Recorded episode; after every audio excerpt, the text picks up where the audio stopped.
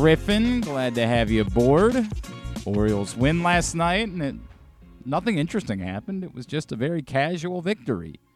Very, you know, they got an early lead and they won. That's all that. That's all that I remember happening. Felix That's- Bautista, you know, did Yeah. his thing. hundred percent. Got four outs. You know, Yennier Cano looked pretty good for an inning. I I don't remember there being anything else of interest that occurred during the course of the game, and I definitely was never worried whatsoever at all. It's totally cool when you go up seven nothing and need to go to your A bullpen in order to hold on and win. But they won. That's why they had two ga- they had two days off this week. They wanted to make Yeah, sure everybody right. got involved. Yeah. They won, and uh, they won against a very good team. They're competing with to try to win the division, and that's what matters. So, you know, I, I get it. It was hairy. We'll talk more about it. Coming up later on in the program, Mike Boddicker is going to join us. Um, we kind of accidentally started doing a, a semi-regular uh, sort of celebration of the 40th anniversary of the 1983 World Series. So we decided we would make it more formal, and we're going to try to catch up with um, different members of that team every week for the rest of the year. Uh, we had this started with Jon Miller a few weeks back when the Orioles were playing the Giants. Then we had Dennis Martinez on, and we were like, well, you know, we're we're kind of doing it anyway. Actually, even beyond that, like we had, we we had had Ken Singleton on, but we didn't even talk to him about it. So we'll have to revisit that at some point. We had had Dempsey on, and we didn't even talk to him about it. So we'll have to revisit that. I I, I just.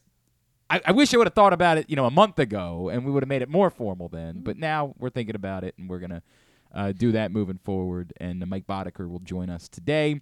Uh, we're going to head out to San Diego. The World Lacrosse Championships get underway tonight when Team USA takes on Canada.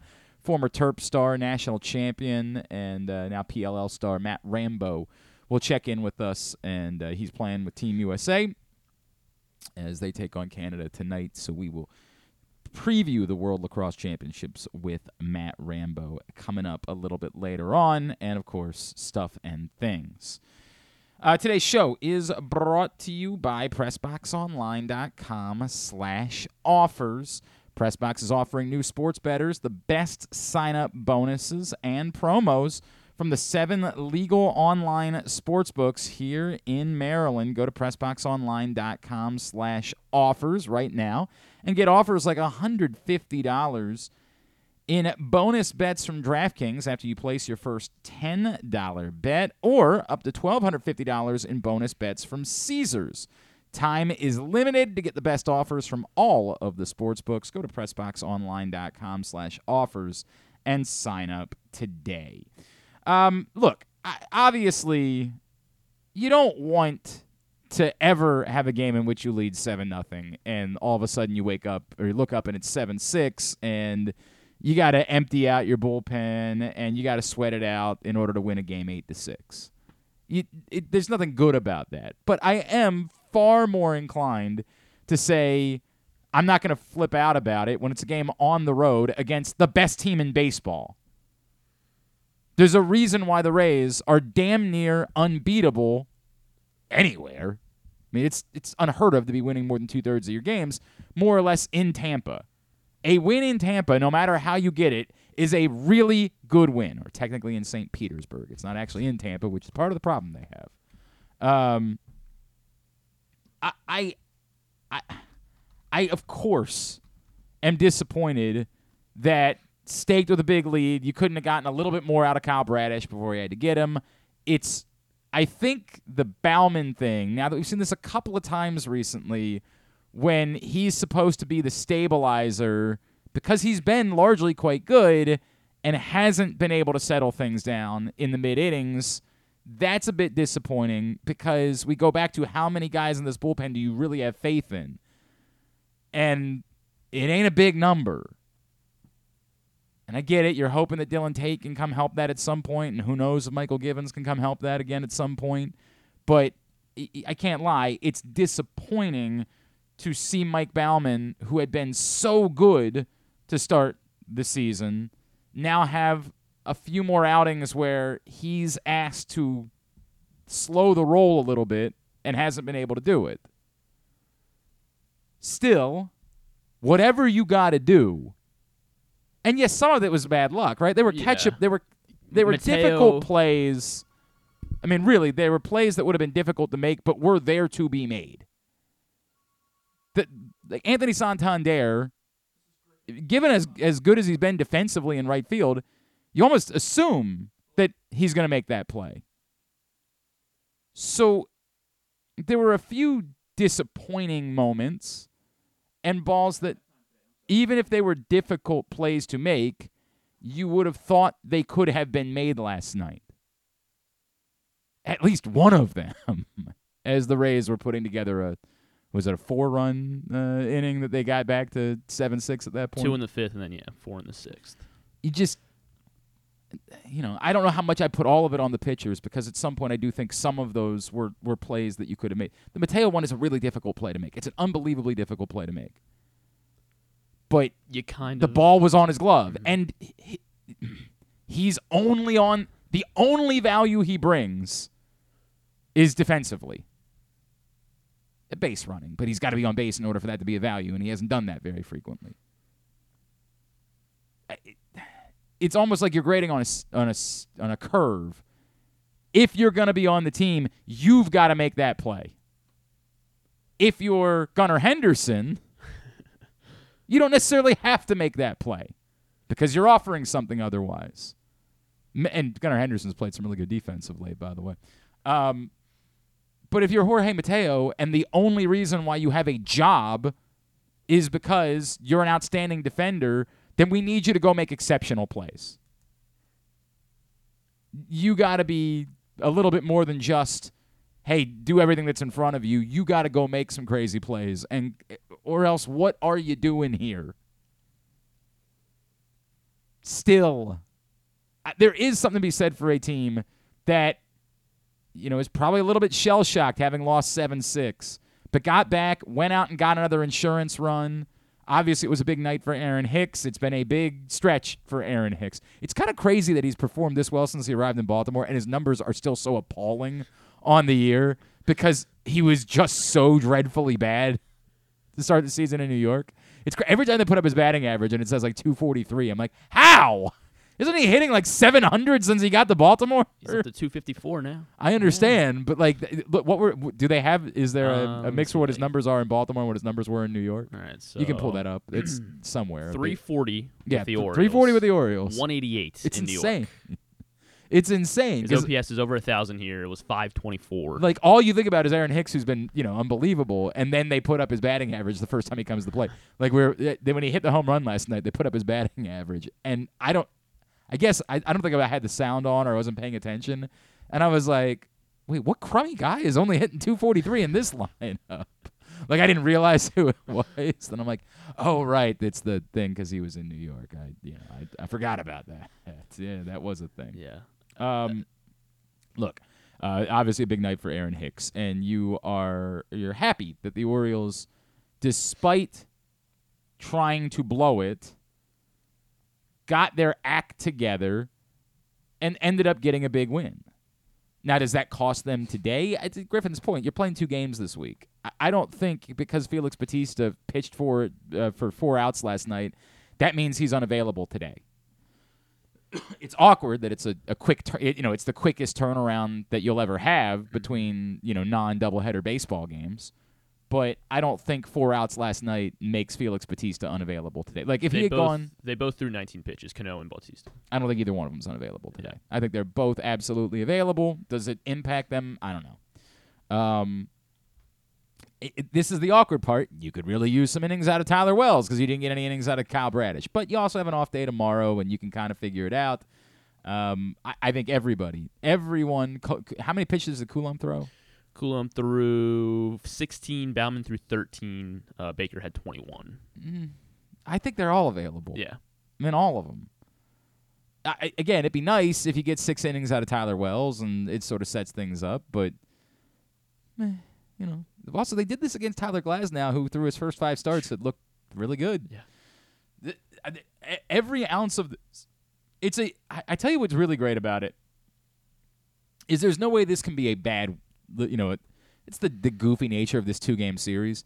You now know you can't do any real harm this week. It would have been harmful to have lost two games in Tampa. you're now seven games back, and you know it just. Even if you come out of this and you're still in the same place that you were, you're no matter what at the end of this, you're still going to be over 500 against the Rays for the season. You're going to feel good about your ability to compete with them, even if you lose today. If you win today, you're feeling now you're four and one against the Rays, and you're within three games again in the Yeah. division. And at that point, you'd be within what one in the loss column? E- let me pull up the But yeah, pull up the standings. I'm pretty sure it's. I'm uh, make It sure I is yeah. So they we would hand them their 26th loss today, And the we would have 27. right. So yeah, be within one. we. You I, you don't play for the team. I do. Well, you see the shirt. I'm I wearing? understand that, but you don't play for the team.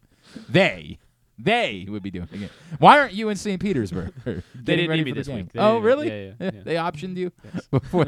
They, it's weird how they optioned They you back they to, need me right here. to press box. Yes. like they're listening to transactions. They're like um, Spenser Watkins, DFA, Jose Godoy optioned Yeah. to Norfolk. I don't know why I wasn't on like Uh, the graphic. Gri- they. Griffin Bass option to uh, Towson. Yes. They're like, what? I don't understand. Uh, we got another assignment for him. It'll be fine. Like, okay, I guess if you if you insist, that's what we'll do. Um, yeah. So that's that's all good news, and we go from there. It's funny. I, I've had. I, I I have had this sort of feeling of where did they have to be at what point for the franchise to be willing to do certain things. And it was brought up to me again over the weekend when I was hanging out with some friends. Like, do you think it mad for, for them to be willing to make an aggressive move, make a big move for a pitcher? Do you think they have to be within X number of games in the division? Do you think that they believe the wild card matters enough that if they were to be and I, I had never really given it much thought, right? Like that part of it to me, as I keep saying, because you're I don't think you're trading for a rental. Although, again, as we talked about yesterday, if you can trade a minimal amount for a rental piece, I guess I'd be willing to consider it. Um, but to make a, a bold trade, I've always thought that because you were going to trade for somebody potentially that had that it kind of didn't matter where you were in the standings at this point this year. As long as you were competitive, as long as at this point, I mean, they have to basically lose every game between now and the end of July to not be in the argument for a wild card spot. As long as they were competitive in the playoff race, I would have thought the Orioles would have been willing to make that, at least willing to make a move if it was there. Are they willing to be more aggressive if, for example, if the Orioles win today, they're back within one game in the loss column of the Rays. And over the course between now and say the All Star break, they close that gap even further. Like they're back within one game of the Rays by the All Star break. Does that make them more inclined to be turbo aggressive? I, I don't know. I don't. I don't know. But it's interesting. And it's certainly, you would think, would have to be something that's in the back of their minds. The, we didn't think we were going to do this, but, you know, we're doing it. I, I don't, man, I don't have those answers. A- And it's it's a fair question. It's a reasonable thing to discuss. Is how does exactly where they are, because it's one thing to be having a good season to be in the mix. It's another thing to be staring down the team that looked like the runaway best team in the American League and to be going toe to toe with them and to be putting up some sort of a historic pace and uh, then then are you really not are you really believing it's okay if the deal isn't there or do you feel like you almost ha- you're forced to make some sort of deal? I don't know. I, i'm talking through it because we're all talking through it. I hadn't spent a whole lot of thought on the subject until it was brought up to me this week. And i kind of at that point wanted to see how the series played out. And that's why to me this this little two game goofy series was kind of significant which isn't to say that if they lose today, that all of a sudden I'm like, meh, forget it. They're not gonna. Because again, it still matters even if they lose today that they at least split this series. They at least stayed. The arguments are all still there that they can play with the Rays for the rest of the season. That they can hang in this thing somehow, some way. And there's growing evidence that the teams, the Yankees and the Blue Jays, who everybody thought were more likely, and I believe the odds makers would still tell you are more likely. like when they pu- throw up the uh, playoff percentages. Can you can you pull up like uh, the AL East odds on FanDuel at this point and see if they've moved? Because I'm pretty sure the Orioles were still the third or the fourth favorite. I, I gotta think that at some point they almost they have no choice but to see what's happening and adjust the odds. But I haven't looked at them. I know what you're talking about. It's like the ESPN playoff Yeah. Uh, percentage. so the thing. Rays are still minus six hundred right now. I mean, I, to an extent, I understand that because what that's calculating is not just where they are, but um, also it's calculating the fact that going into the season they were believed to be the team to beat in the division, uh, plus eleven plus eleven hundred for the Yankees. the second favorite. Yes, the second favorite. Sure. Orioles are plus thirteen. And what are the standings at the moment? Where are they? How many games back are they? They're nine and a half back nine, of Tampa. nine so and a half back. Five, yeah, five and a half back of, of yes, the Orioles. Nine and a half back. I almost said us. yeah, thank you. Nine and a half games back. Second favorite. And then, yes, and then the Orioles are plus thirteen. So they've co- they've moved ahead of the Blue Jays. Yes, they have. Oh, Blue Jays day. are plus seventeen hundred big day. via FanDuel, and then the Red Yeah. Sox way down plus plus fifteen thousand. Um. Okay. But they're only, I mean, they're only a half game back of the Blue Jays right now. The Red Sox are. so I don't know what they say. I mean, they're they're four games o- over five hundred But right again, now. remember, in a lot of those odds, it's them defaulting to what they thought was going to happen Yeah. before the season began. That, you know, hey, we still think that on paper these teams are better. And part of it with the Yankees is they're going to say yes, but they've gone into this little dive without Aaron Judge, and we think they're going to get Aaron Judge back before too long, and they'll be a better team. Of course, the Orioles are likely to get Cedric Mullins back in a few days. So Mullins played last night, the game got rained out. oh, it got rained. It got rained out. so no one played. No one played.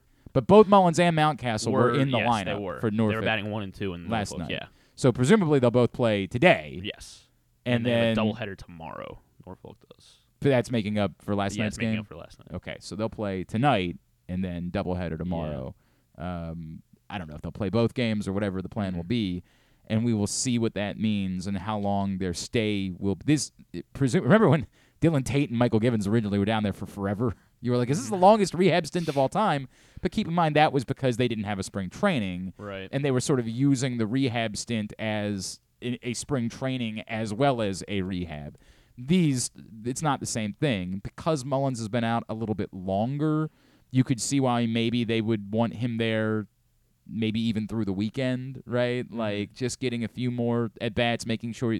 Again, some of it's going to be about how he feels. Maybe if you know he, he looks good, he feels Yeah. good. They don't need him down there, but I mean, it's been three weeks, I think, or like Monday it- was three since weeks. it wasn't necessarily an injury with Mountcastle, I would think that that it, it's You know, it's a harder argument. get a bat in his hands. Yeah, it's a harder argument to keep him down for very long because he didn't actually get hurt. Mm-hmm.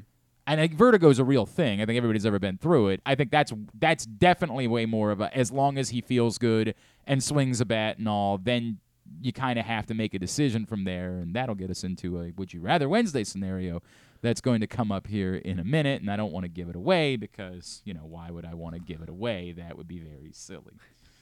Um, anything else we need to cover Orioles wise? Um, I don't know. Do you think they should have put uh, Bradish back out there for to start the sixth? I, this is the awkward. Like, I, I, I could. It definitely did not look like Bradish was sharp, but part of that is he's facing the Rays lineup, Mm-hmm. and kind of no matter who you put out there, you're still facing the Rays lineup. Right. So He was at 92 pitches. Like you at least start him in the sixth, and he'd struck out how many guys? Eight guys. struck out eight, yeah, eight. eight guys. he had eight strikeouts. Like it, early, he looked good. Yeah. Like early in the game, he looked really good. He had the long third inning. Right. Worked out of it, Right. and then Well, but like he worked out of it with strikeouts. Like he Mhm. worked out of it with with stuff. Right. Like he put the two runners on base and then he made a Rosarino dude that foolish. that backdoor slider was ridiculous with nobody out and two runners on base. That was an absurd pitch. Just an absolutely ridiculous pitch. Like that's as good as it gets, man, from Kyle Bradish. You're just sitting there like, dude, any pitcher in baseball would kill to make that pitch in that spot. Like against that the is- Rays. Against the Rays. Yes, correct. Like that was as ridiculous a pitch as I've seen non Felix Bautista this season. Right? Bautista's on a Yeah. on his own planet with some of the things that he's doing. But non Felix Bautista, I don't know that an Orioles pitcher has made a pitch as ridiculous. Was it a one-two count? Like, did he have? On a Ros- the Rosarena one. It was the first out. Whoever it was, that's the problem. Oh, the oh, back in the third inning. yeah. when the, Um, when the when they put the runners on first and second. God, now yeah, uh, hang on a pull- I second. can pull up the game summary. Let's here. go to the yeah. Let's play go by to the play. let's go to the internet. Right, the internet will tell us. Runners on first and second, nobody out, and it looked like an opportunity for the Rays to get back in the game, which obviously they ultimately did anyway. But this clearly would have given them much more time It at was a that full point. count to Mejia. Full count. Now I get it. Mejia's first not, out. you know, like let's not. Mejia's at the bottom of the order, but also keep in mind that if he walks him, now all of a sudden you're turning you're turning the lineup Yeah. over. Struck out Diaz on on a one-two slider. Next He batter. struck out. He put two runners on, and then struck out the side, and it all started.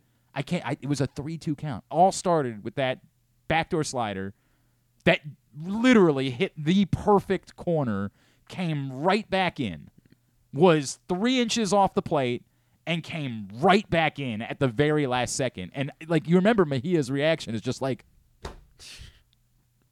you know, like he didn't even start walking towards first base. He he he could have he stood there for a second, kind of hoping that the umpire would miss the call, and then as soon as it was called a strike, he was just like. I mean, I know. Yeah. Like, what am I supposed to He's do the here? catcher. He knows the zone. Right. like I was just kind of hoping that you would goof and you would call it a ball, but I know what happened. It's just insane. What was I supposed to do there? It was as bonkers. I don't think we're talking enough about it. I, the fact that I got 20 minutes in and I hadn't brought it up, it was as bonkers a pitch as I've seen an Oriole make non-Felix Bautista all season, given the circumstances, given two runners on base. That if if the ball doesn't come back over, you're now loading up the bases with bases nobody out. for Yandy Diaz, Wander Franco, you know, the the top of the Rays order, right? Like I- insane, pure bat s insanity that you were able to deliver that pitch in that spot, and it worked out the way that it did. And then he backed it up by striking out Diaz and Franco and getting out of the inning and keeping it alive. I understand the debate. You said it was 92 pitches Yeah. Again, part of it might be the internal math of we're only playing two games in four days. We we don't need more out of Kyle Bradish. Clearly, you're not expecting to turn to the bullpen at that point and then give up four runs. Yeah. He had looked a little human. I can understand the decision making. I think it's an in hindsight conversation that we're having. I don't think in the moment it felt crazy. Now, if you want to have a bigger picture conversation about the Orioles' innings troubles on the whole, and the fact that they're just not getting enough innings out of their starting pitchers, and they need to look for more places where they can get another inning out of their starting pitchers to limit what it is they're asking of their bullpen, I think that's a, a, a different, separate conversation that we can have. Um, I, I, I still don't know in that moment if it was necessary because again this week and also It's you're a weird week. Yeah. yeah and you're and I think you're a also big week. Yeah. it is a big week. I mean, you got to win these games, and if you think that that Kyle Bradish is showing signs of They're getting to him. right, then I can understand why you make the decision. And again, in hindsight, we say right, but you ended up letting them back into the game by making the decision. Sure, but I I just don't know if it's fair to say that in the moment it was definitively the wrong thing to do. I think I understood what the thought process was in the moment that Brandon Hyde made that decision. Clearly, it, again, today we're saying, eh, might have been better Yeah. to, to stick it out with Bradish for another inning, but they won the game, so who the hell cares? That's the important part. We got to keep coming back to that. They won the game against the Rays on the road. That is a damn good win, no matter how you went about getting it. Good, good. so. Anything else we need to cover? We there? accept that win. It's not just that we accept it. We should be celebrating. I, I, again, as awkward as the feeling was, it should be a win you celebrate. It should be a win that you feel good about. Because any win on the road against a good team is that type of win. I don't care how you go about getting it. Like they, they had to score the eight runs in order to do it. They had to, you know, and and look, I the game changed on the the Hicks home run. The game changed in the first Yeah. inning. Like if they get score two runs in the first inning, it's just a baseball game at that point. But they go up six nothing, and Santander obviously adds the home run in the second inning. They go up six nothing. It the Rays did all of that work and still couldn't tie the game up. And that is a hell of a feeling, I think, for anybody that's played competitively. You're doing all of this work and you still can't get over the hump. It's something that coaches talk about all the time that even when things are going poor, if you can just protect the lead, you'll hear this all the time in like post game press conferences. Um, I, I dealt. I was talking to Loyola played Maryland earlier this year in lacrosse, right? And you're trying to to Loyola. It's crazy. They jump out to this lead, and Maryland comes charging back, and both coaches bring it up after the game. Maryland got back within a goal, but couldn't tie it up. And that feeling of just not being able to, like, if you tie it up, all of a sudden it's a new game. New game. Yeah. Ali Ali oxen free. And it's not a perfect science, right? There are Right. plenty uh, uh, examples of, you know, teams that blew a big lead, fell behind, and ended up figuring out a way to win anyway. But I, I don't have a math here. I in just talking to athletes and coaches, the sheer feeling of getting out of the inning, getting that pop up that God, that one looked like it was going to drop too. Jesus Christ. You're like, come on, really? They they, they was keep it finding Fra- that hole. in Was the it left Frazier field. that was able to get out there and catch that yeah. one? Um, like stop. There's no way.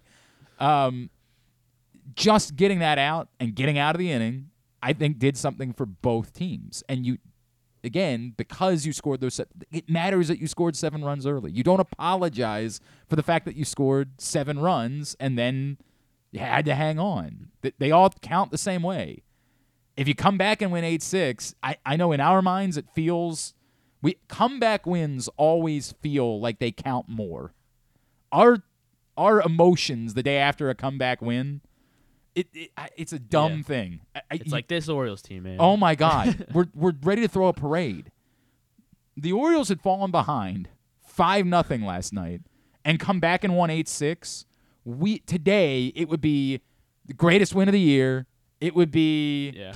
you know, look at these Orioles. It would be all of those things. And and I understand it because it feels like you're making a statement. But you're making a statement too when things aren't going your way and you're able to stabilize, when you're able to right the ship. That also matters. And while yes, again, we would have rather them not had to use Yennier Cano or Felix Bautista in a game where they were up seven nothing, it feels like you shouldn't have to go to that part of your bullpen in order to protect that win. They all count the same. And if you had come back from down five nothing to win eight six, you would have had to use those guys in that game too. An 8 6 win over the best team in baseball is a good win, and we should celebrate it. We should be happy, not, you know, apologizing, not feeling like, oh boy, well, they tried to screw it up. That's a damn good win. A damn good one. And in its own way, has value in being the team. You not every game is made the same. You start are you playing games in September? You're gonna have to win some games where things go your way to start the game and then don't go your way in the middle of the innings and you have to figure out a way to win at the end. Every win has value. And I, again, I might feel differently if they were playing a bad team and they let a they let the Washington Nationals back into a game where they were leading seven nothing. I might feel differently today and say that's not quite as as good to me. Like I wouldn't feel, but I feel good about this team figuring out a way to win a game in which everything was working against them. All of the momentum as uh, Jeff Arnold and Jim Palmer brought up, a few more people in Tampa last night than we're typically used to seeing at Rays games. Like there was a real crowd. I don't know what they had listed as the attendance, and so I'm pr- you're probably going to say like you're going to say it was fourteen thousand, and I'm going to say, well, it was about eight thousand. It was twenty. It was basically twenty-one. Dude, how many times have we ever do we ever remember there being twenty thousand people at a Rays game October. in your life? Yeah. like, like if we counted up all the games that we've ever seen the Orioles play at the Rays, maybe it would get to twenty thousand. There was an atmosphere last night, and it, that, that inning was terrifying. dude i'm te- you were feeling like oh it's all gone south it is all gone to hell they're going to lose this game that's the way it's going to be and so to again right the ship in an a real i get it's not 40,000 people i understand it's not to the s- just hold on. It's to like, ju- to figure out a way to get through it to just hang on and then to go get an insurance i thought the going and getting an insurance run was a big deal too for the offense to say because it's easy I, I think again if you've been involved in competitive sports it's easy to do some finger pointing oh we went out and scored all these runs and yet Santander. You guys can't. catch a. Yeah. Well, I more it's you, you're blaming the pitchers, right? Like you Right, got you guys can't. Dude, we gave you seven runs. You can't. You can't hold on to it for us. For them, it's more like you're saying, okay, we got to understand that's a good team on the other side. We we got more work to do. We can't just sit back and say we gave you seven. We got more work to do, and to go out and get another big run in order to get a win, I thought really was a tremendous statement. I I feel a little bit differently about that than it felt like a lot of you know Orioles Twitter, a lot of Orioles fans felt after last night's game. I thought that was a really really good win, given that everything was working against them for a bit, and yet they figured out a way to win the game anyway. Yeah, it was almost like Brian Anderson uh, kind of kind of jinxed the Orioles when he came on with us because he was talking about the Orioles being the team that takes advantage of don't make mistakes and takes right, advantage right. when the other team does. Yeah, they made out few, the Rays kind made a few mistakes. Hey, uh, Stan the Fan, Charles, Ross Grimsley, Luke Jackson got together yesterday. If you missed it, facebook.com slash PressBoxSports. Click on the videos tab. Go to youtube.com slash PressBoxOnline or PressBoxOnline.com slash video. And then tomorrow night, Stan the Fan Charles, Gary Stein, and general manager of uh, CFG Bank Arena, Frank Remesch, will get together, talk a little bit more about how sports could be involved in the future of the newly renovated building. That's tomorrow night, facebook.com slash PressBoxSports. Uh, I'm going to try. I, I apologize. I've had it sitting here ready to fire. I just haven't fired out the, the Would You Rather Wednesday scenarios yet. So we'll get them up, and Griffin and I will dive into them. We come back in. It's Glenn Clark Radio. Your summer destination is closer than you think at Live Casino and Hotel Maryland. With an expansive gaming floor and incredible dining options ready for you to explore, your adventure awaits. Dine at the new Coho Korean Barbecue House coming in July or on the patio at the Prime Rib. Enjoy the summertime breeze at Orchid Smoking Patio. Limited time packages starting at $229. What are you waiting for? Book now at Arundel Mills. Must be 21. Please play responsibly. For help, visit mdgamblinghelp.org or call 1 800 Gambler. The Orioles are off and running, out to prove that last season wasn't a fluke, and they are one of the best teams in baseball. Hi, I'm Paul Valley, host of the Bat Around for Pressbox. Tune in every Saturday from 10 a.m. to noon as Zach Goodman and I break down every Adley bomb, every Tony Tater, and every save from the mountain. Like a warm hug from Rutschman, the Bat Around has you covered with all things Orioles as we embark on what's sure to be a magical summer in Birdland. So tune in every Saturday for the best in Orioles coverage right here on the Bat Around. Whether your focus is luxury and comfort, convenience and technologically advanced connectivity, or sporty performance and aggressive styling, we've got the perfect Highlander for you. Check out buyatoyota.com for deals on new Highlanders from your local Toyota dealer today. Costas Inn has been serving up delicious steamed crabs for over 50 years. Lately, the crabs you want to eat when the weather warms up have gotten harder and harder to get. So get your crab eating game plan in place. Make sure to stick this number on your fridge 410 477 1975. Call ahead and reserve the size crabs you want. You may be able to walk in, but you may also be disappointed at the size or maybe even get shut out altogether. So call ahead, have a plan, and then arrive on your crab eating vacation. Costas also has delicious crab soup and crab cakes. The Costas Inn at 4100 North Point Boulevard. For more than 50 years, they've been satisfying crab lovers in and around Baltimore. That first sip. That first bite. Mmm. Start your day off right with a delicious breakfast at Royal Farms. Choose from a fantastic selection of fresh Royal Farms breakfast sandwiches and top it off with a rich hot cup of the freshest coffee in the world. At Royal Farms, breakfast is available day and night. It's the freshest breakfast in the world. Real fresh, real fast. Royal Farms. If you need more of Glenn, you can also hear him every Sunday with Rita on 1057 The Fan. But also, if you need more of Glenn, um, what's wrong with you? It's always a reasonable conversation. I don't understand what's wrong with people that want more of me either. Hi, Glenn Clark Radio, Would You Rather Wednesday edition of the program. Um, I have to be honest. I, you know what I struggled with with Would You Rather Wednesday this week. I, I like to try to include, you know, non-sports, you know, things and Would You Rather Wednesday. The the like biggest non-sports topic of the week, of course, is the you know the terrible situation that's unfolding. You know, with them searching for this uh, submersible um, and and getting down to the nitty gritty as far as when with, and and it's become easy for the internet to dunk on a lot of this because apparently this this company it was it was a fire festival. Like they I don't know if you've seen any of this, but like the inside of the submersible, It's like tiny, right? it's, like, number like- one, it's or- tiny. Two, like they never got they, they have no regulation. They they did not Mm. get regulated by anyone, this company. Three, the entire thing is controlled by like a video game controller. It's not a bit. Like they literally don't have like a steering wheel or something like that. They have a video game controller. Is somebody else controlling it or inside? No, inside the they thing, they have a. Logitech video game controller. It it is there's like no safety that the, the the the owner of the company who is among the missing like was bragging in interviews about how he could get around safety regulations and I mean it's it's made it very easy. Apparently they were sued a couple of years ago. Jeez. One of there was somebody that was supposed to be on this this trip that literally looked at all the safety stuff and said, "I'm not getting on that thing." He probably feels like the luckiest person on the face of the planet at the moment. and the smartest maybe. And so it's been easy for the internet and also the fact that they're going to, to like search for Titanic wreckage.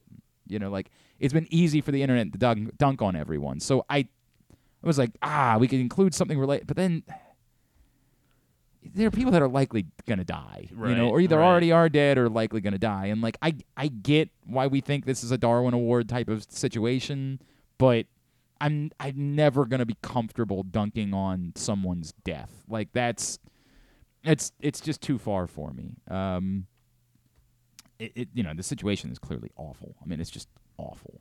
Um, but that made it difficult because it's like all the internet is talking about this week is this Titanic thing, and I, I couldn't find any other good like secondary stories that we could have fun with. So I might have to put Griffin in charge of that moving forward. You got to find other things that we can dunk on. All right, Um, right. would you I- rather I love Wednes- dunking? So I yeah right. You're a big. I see that all the time where you're just around the office trying to dunk on anybody that walks in.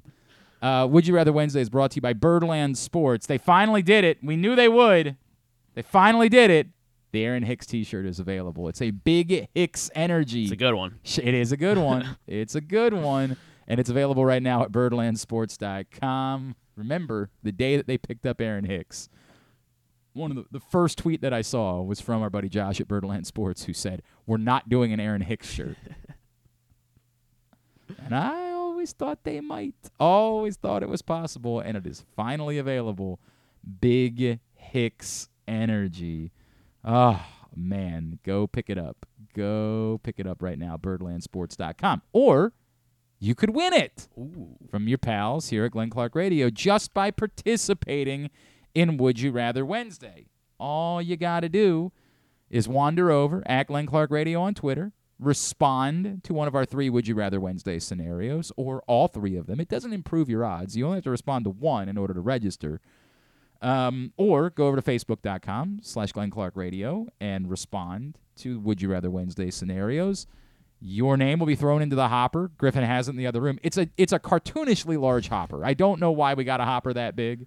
It's basically the size of our bathroom, and I, it, we never really are able to fill it. It's just what we do here. One of my goals is that We go one, above and beyond That one time. day we'll have so many people participate in Would You Rather Wednesday that we fill the cartoonishly large hopper that you see. Right, uh, and then we can at- start like live streaming when we pick the names. Ah, that'd be amazing. We do it like the so lottery. many. Yes, I'm all in on that. But so far, we haven't quite been able to fill it. Um, you just get in, just respond to any one scenario or all the scenarios, and you're in. I used to also say, or you could present your own Would You Rather Wednesday scenario, but no one ever seems to want to do that for some reason. I don't know why it is. I like having the debate. I like it when somebody says, Glenn, would you rather? I, nobody ever asks me how I feel. It's always how are you? I'm how are you doing, not how am I doing. I, you know, I'd like to be able to participate too. So that's how you can get in, and you can be registered to win a shirt of your choice from Birdland Sports, including the big Hicks Energy shirt. The three scenarios this week. Number one, would you rather, as we mentioned, appears to be imminent, the Ryan Mountcastle return.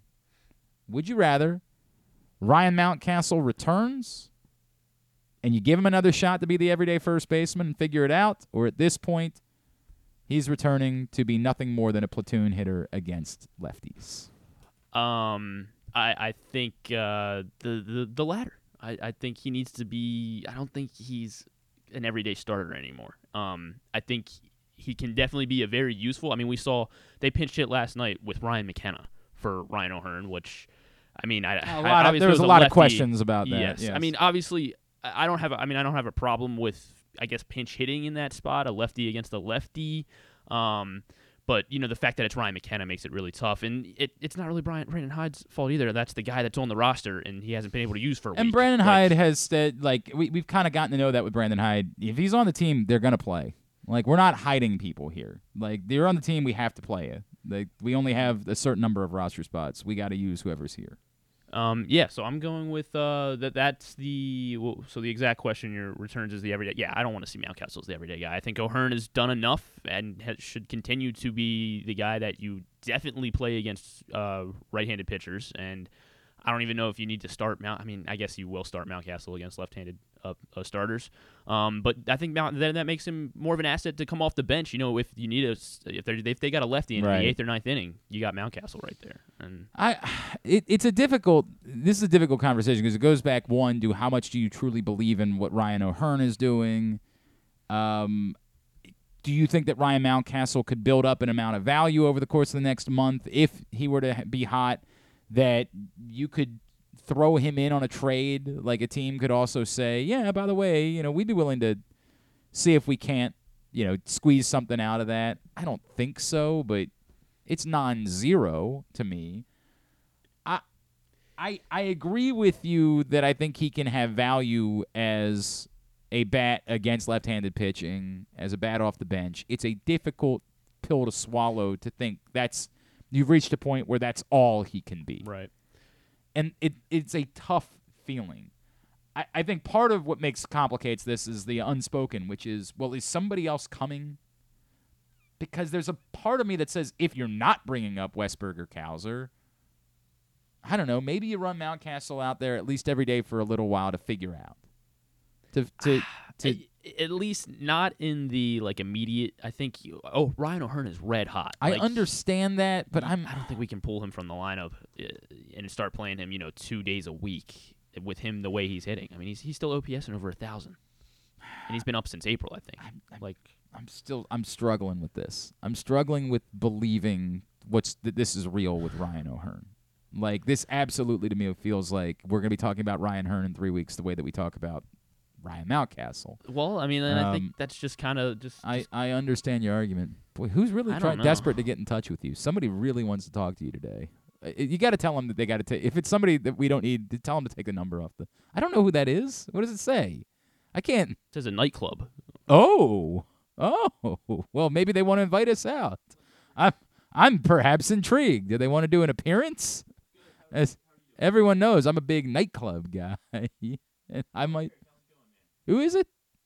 It's a, it's a different conversation. Oh, I don't know what's going on. Maybe, maybe somebody. maybe it's n- not a nightclub. This is this is a weird this is a weird conversation. Anyway, sorry. Um I I get the argument. And I think it's probably the correct answer at this point to say Ryan Mountcastle returns and for now is in the lineup against lefties. It's probably the right decision. And then you adjust from there. You adjust as necessary. You if Ryan O'Hearn goes silent, then you have the opportunity to say, okay, that's more at bats for Ryan Mountcastle. I I- I'm struggling on the whole. Admittedly, I'm struggling on the whole with ultimately whether or not it's the right thing for Ryan Mountcastle to play every day. And I mean that in the complicated conversation of like, is it the right thing for the Orioles long term? Is it the right thing for right now? Like, I there's so much there it's difficult for me to say with confidence this is all he can ever be right now. But I am getting closer to that point. And the early responses, we haven't gotten a ton of them so far, but the early responses are kind of lining up with that. The idea that it it it looks like that's the reality. So um, that's that's where I am. And again, so far, the first couple of you anyway that have gotten in have kind of agreed with that. Would you rather Wednesday uh, continues here on GCR? Would you rather number two? Would you rather make a one thousand dollar bet? You got to go one way or the other with a one thousand dollar bet. A one thousand dollar bet on the Ravens to win. Uh, I just happened to notice these odds are up. Exact win total odds are up on uh, FanDuel, and I was playing with them this morning. Exactly 13 games pays at plus 850, or exactly 10 games at plus 550. Exactly 13 at plus 850, or exactly 10 at plus 550. So I have and I have to make the bet. You have to make the bet, and you have to bet on one of these two Well, things. Then I'm betting the 13 games. Just for the fun of it? For the fun of it, make more money. Okay, and- but d- and there's the flip side argument is you would like to win the money if yeah, possible. I'd like to win the money, but uh, I think they win more than 10 games. I think they they're more than capable of it. You know, as long as you know everyone stays healthy. That's a huge like that's a huge like if, the, this team on paper looks like they should be you know one of the top two three eh, teams in the AFC, and I think that projects them higher than a 10 win team. So go for 13, better odds. Gonna make more money, if you want to make the argument, have more fun. I say I think that like to me, if the number was if the number was eleven, and by the way, the the odds for winning eleven games are exactly the same as they are for winning ten. That's why I didn't include it Mm. because I think if I had put eleven on there, then that's the exact that's the one. Yeah. you're like, yeah, I'm betting that. What are we talking about? That's that's perfect. Um, I hear what you're saying. I also see like a trip to Jacksonville, a trip to San Francisco, um, even the trip to the Chargers that I don't think is going to be easy. And then the likelihood that you are probably going to lose a few division games just because the division is difficult. And even if you stay healthy, I don't know how confident I am that you can figure out a way to 13 wins. 10 is a small number, right? Like the 10, you're almost getting to the point where something had to go wrong for you to have lost another, you know, pick one of these games in there, like, uh, yeah, at Tennessee. Oh, no, that's the London game. Sorry, right. Like, well, I mean, who knows? what Yeah, could- I mean, like, the London's a complete crapshoot. But, you know, the Lions at home, for example. Like, on paper, you'd say you should beat the Lions at home. But what if the Lions really are the team everybody thinks they're going to be? We still got Justin Tucker. They're kryptonite. So Right, in Detroit. N- this one's in Baltimore. yeah. Justin Tucker, both of his big kicks were in Detroit. This one's a tricky one for me because I don't think they're winning 13 games this year. I don't see I it. I don't see think it. there's an upside where I don't they think. do. I don't think. Now again, I don't think they they. I don't think they're winning 10 either. But I've got to bet one way or the other. I think one's a next to zero proposition, and the other one is at least plausible to me. That like just because one or two things goes wrong, you end up at sitting at 10 and seven. I almost find myself having to make the 10 and 7 bet. Not that I think that's what they're going to do. Like I I bet 11 and 6 right now. But of the two, I feel like I'd have to make the 10 and 7 bet. Um number 3 for Would You Rather Wednesday. Would you rather you spent the first 40 years of your life as a hardcore dyed in the wool Sorry, I presented this the wrong way. Let me go the other way around. Would you rather you spent the first 40 years of your life with a mole, an annoying mole on your face that doctors say they can't get rid of? I don't know why, but it would do something terrible to you. So you're just stuck with this annoying like- mole on your face. Or first 40 years of your life as a hardcore dyed in the wool Washington Wizards fan. So we're talking about like the last 40 years Yes. going back. Yes. Imagine So- you're 40 years old today, and you spent the last 40 years being a fan of the Washington, and not not like what you say you are, which is like, yeah, I'm a Wizards fan. I watched them Um, in November, yeah. I, I don't even know why you do that, but whatever. This is like you care. Because Bradley this- Beal usually plays. This is whatever, imagine how you feel about the Orioles, but it's the Wizards. Hmm. I mean, I mean, I guess I go with the with the Wizards. I mean, because that's basically kind of what you know what what what I am now, which is just almost like a non NBA fan, and I think that's almost like what that is. That like I don't know I don't know how that would uh how that would affect my relationship with the NBA. You know, like would I would I care? I guess I guess like I don't think I'd care much more than I do now about the NBA because I'd almost just be a non-fan at that point. You know, just the Wizards, just because the Wizards have been so irrelevant. I mean, you had you, know, you had the Michael Jordan, uh, the era, the Michael Jordan era. So maybe that's exciting for you, right? As a Wizards fan, for the last four Was years. it? I don't know. Why was it? Because you had Michael Jordan.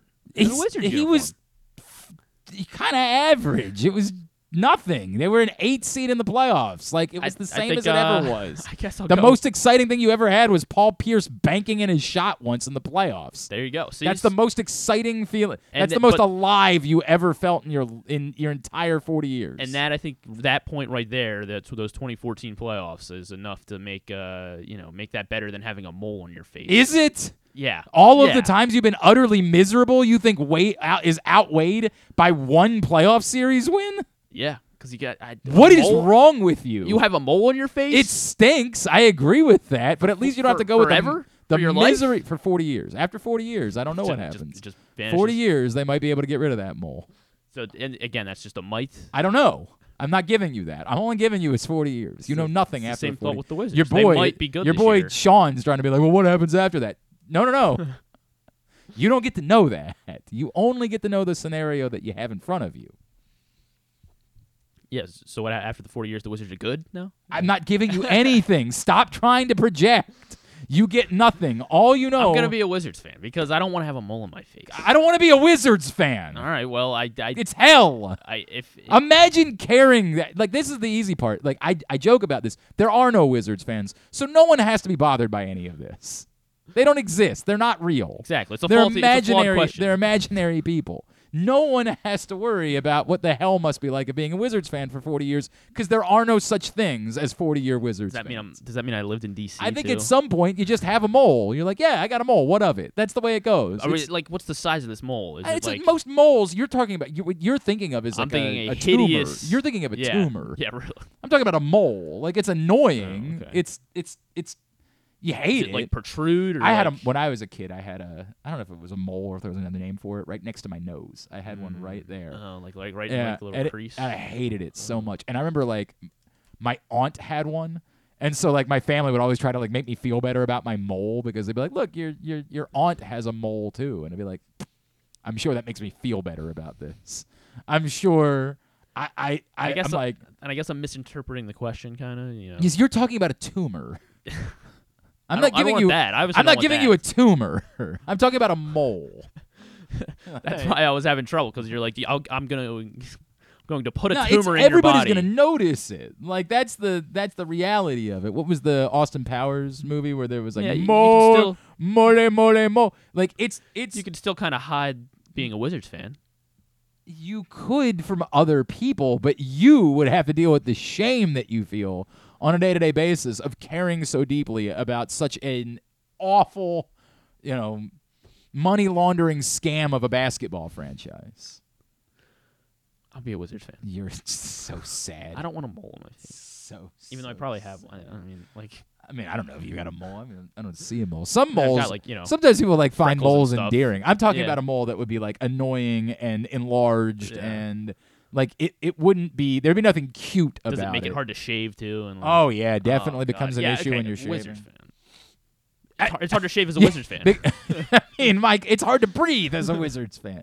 Again, you would have to care. You have to constantly be kicked in the nads over and over and over and over and over again. and that's gonna make it so much sweeter in year 41. It's not going to be a year 41. Stop convincing yourself. You said we don't know what gonna- happens. We don't, except we've been a Wizards fan for 40 years, so we do know what happened.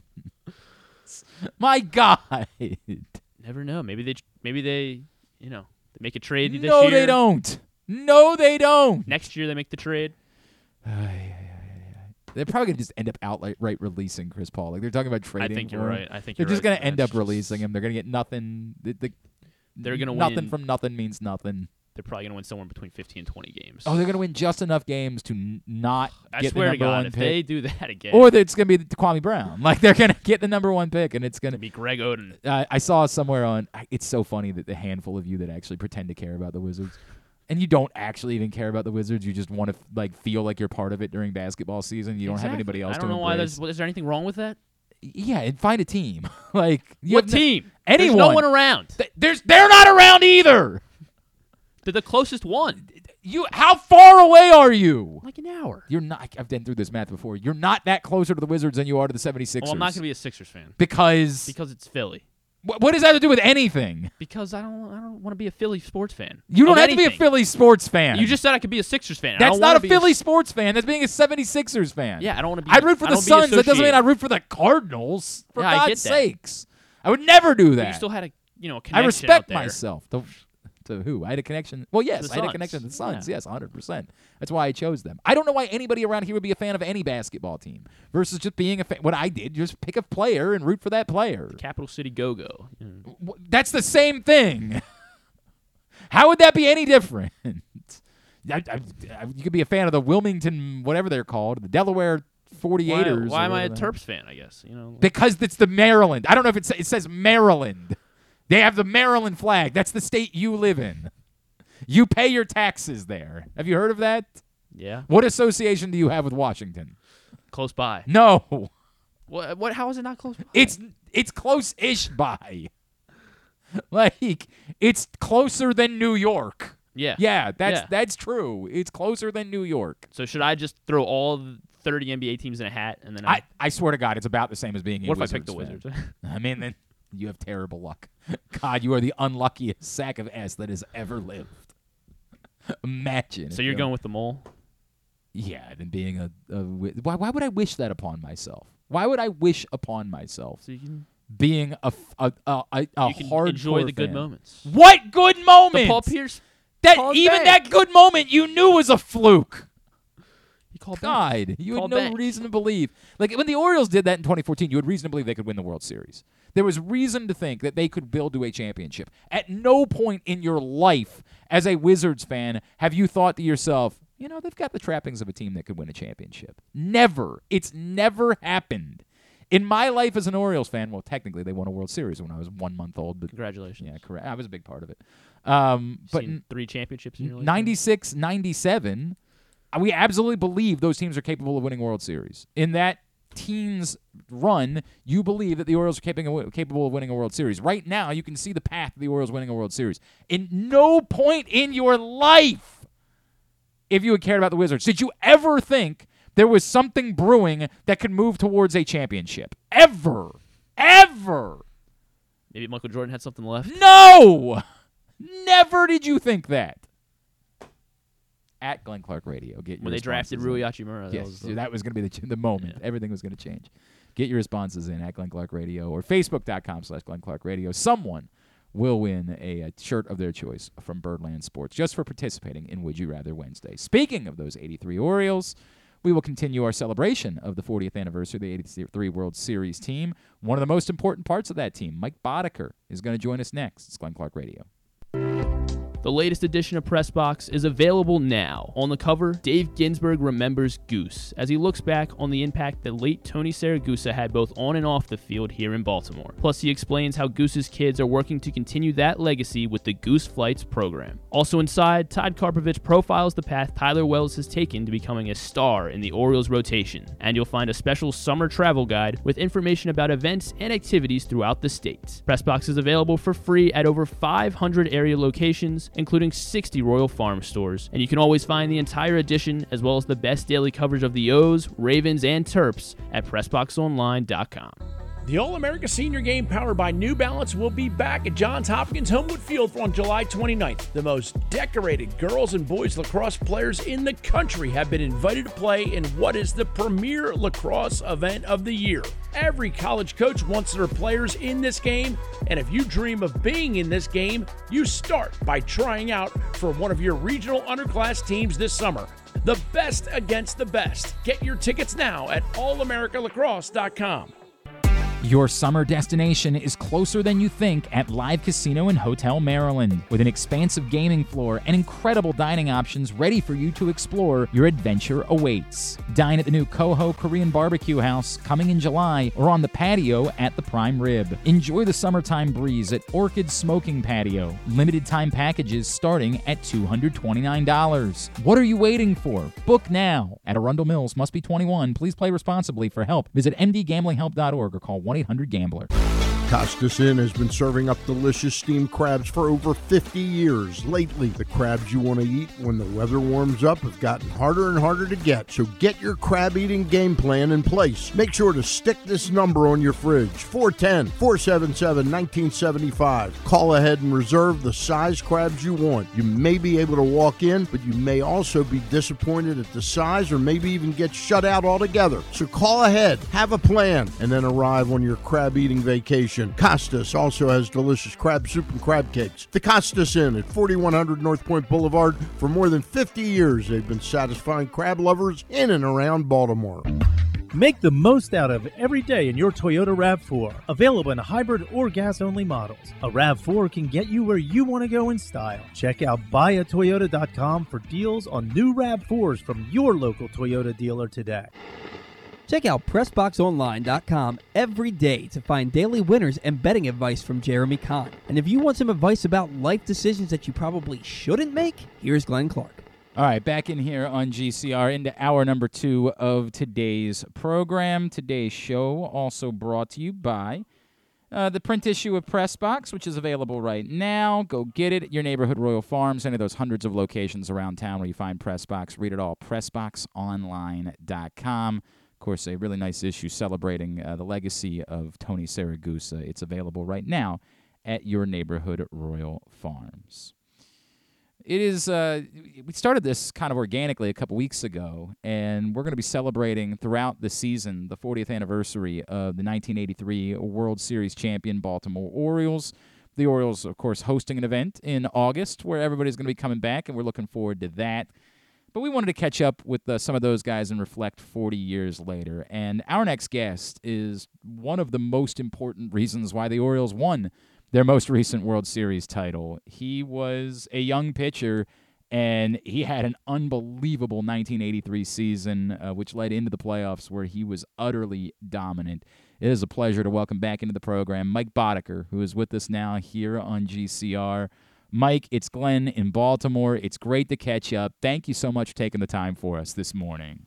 Not a problem. Not my pleasure, Glenn. Mike, um, can you just kind of take me back to before the 83 season? Did you have a feeling in your development that you were ready, that when you got the opportunity, that you were going to be ready to step up and, and make big time? I don't know if we could talk about World Series yet, but that you were ready to have a strong season in the starting rotation?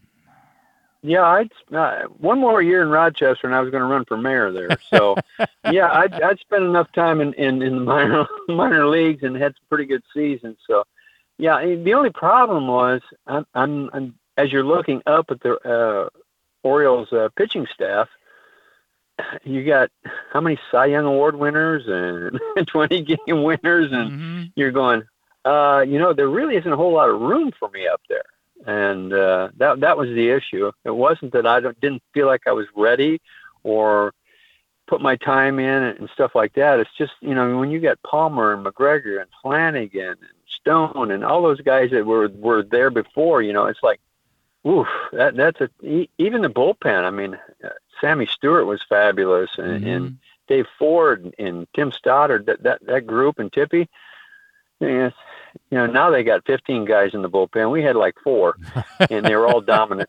You know, but you know, we baseball's changed. We used to go. Yep. If you didn't go seven innings, it was kind of an embarrassment. Yep. You know, no question. So, so, so Mike, it's, it's different, different game. I, I talk to guys uh, all the time who like show up somewhere and they're like, dude, I had no idea when I got there that I had a chance to win a championship. I, I would assume that coming up in the Baltimore system at that time, you know, they were just coming off a World Series appearance in 79 that that you might have even expected that being a part of this franchise there was going to be an opportunity to do it, maybe even an obligation to try to keep up to the championship standard that the Orioles had set. Well, the issue was, I, and I was called up in '82, mm-hmm. and we we played Milwaukee down to the Yep. last game of the season uh, to to make the playoffs. And I mean, we won a lot of games, and yeah, you expected to win with with our staff and what we put out there with Murray and Ripken and Singleton and Lowenstein and Roenicke and that group. Yeah, you know, it was. uh you knew you were going to win games. Uh, and I, I was just lucky enough to be on that staff uh, in '83. Uh, and, and it wasn't. I was. I didn't start the year there. I mean, I basically Hank Peters told me don't don't give away your apartment in Rochester Wow. because as soon as Palmer's better, you're going back down. And you know, my dad told me when I was younger. He says, you know what?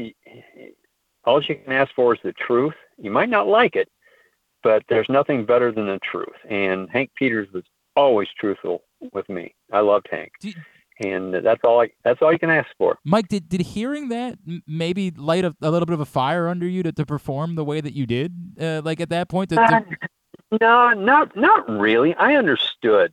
I mean, I I understood where I was at, what organization I was with, what I was supposed to do. I was supposed to be there to help, and hopefully, in the next year or so, have the opportunity to crack the staff. I, you know, I wasn't expecting to that year. I was. It was just a matter of Palmer was hurt, and then Flanagan was hurt, and then Tippy had an appendectomy, and the next thing you know, I'd won 16 games, and I wasn't going anywhere. so it was just one of those one of those things that happen. You know, you get the opportunity, you got to perform. So, and and uh, the guys the guys played well when I pitched and scored the runs, and next thing you know, I had some wins under my belt. He is Mike Boddicker. He's with us here on Glenn Clark Radio. Mike, one of the, the things that I'm constantly reminded about the 83 team was two separate seven game losing streaks. And, mm-hmm. you know, this day in baseball, in the, in the era of social media, a, a city would burn. Like when, when teams go through, it's how did you guys manage to keep things together when you dealt with adversity? Because I, I think a lot of people talk about, hey, it's a long baseball season, these things happen. But that's a pretty extreme thing to have happen for a World Series championship team.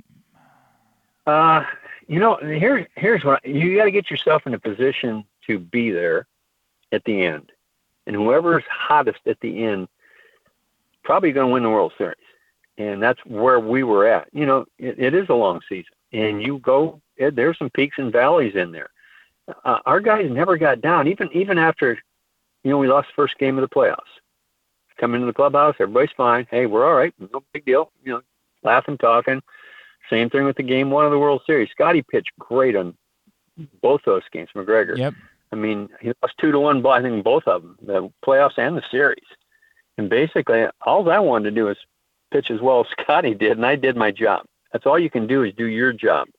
And McGregor was fabulous. I was so happy to see him win, win the uh, final game of the series and get the accolades he deserved.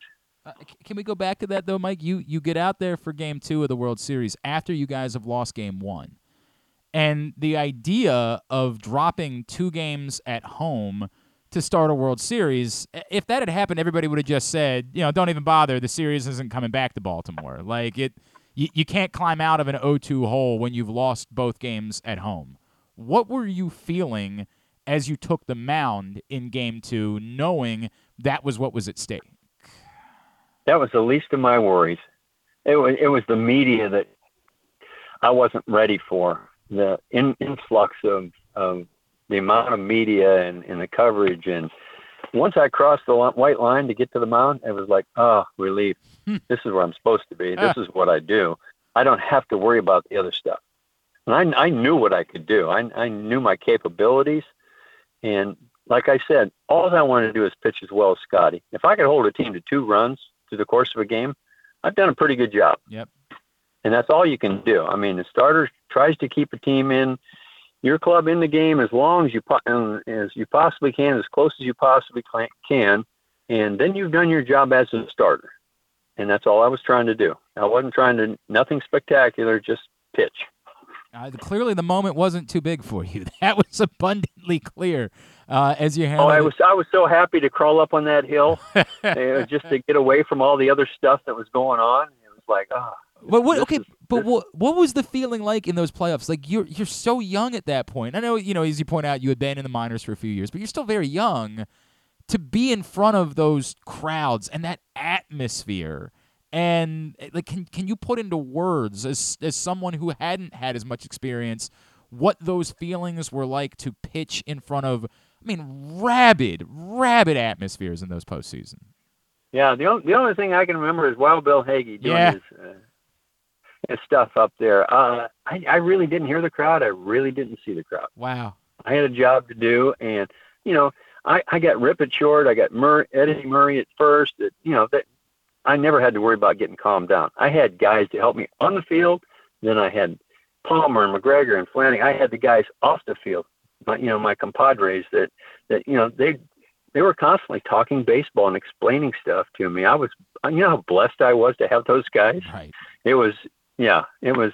That made my career, is what it did, I, to be I- able to be in that situation. What what's the best thing? You know, I, and I you mentioned all the guys, but obviously we're talking about Jim Palmer here. I mean, we're talking about you know one of the greatest pitchers in the history of the sport, and a, a man who remains beloved, and you know, by the way, is also over the last thirty years maybe the greatest color analyst in the history of baseball. He's so oh yeah, I, I text him during the games all the time. it's insane. I, I, I say this. I, I've been blessed to spend my life having Jim Palmer explain baseball to me. Right, like I got it's it's it's unbelievable. And yet there are still times where I'm learning things where he's so insanely good at this that like and, he, and he, somehow he gets better into his 70s right? He's like replay he's nailed it every time very casually every time explains exactly what happened. And i'm like this is unbelievable. But what is the best thing Yeah. that you learned from palmer? What what did he you know i as you would go on to be an all-star and to have your own outstanding career what's the best thing that you learned from the time that you spent with palmer?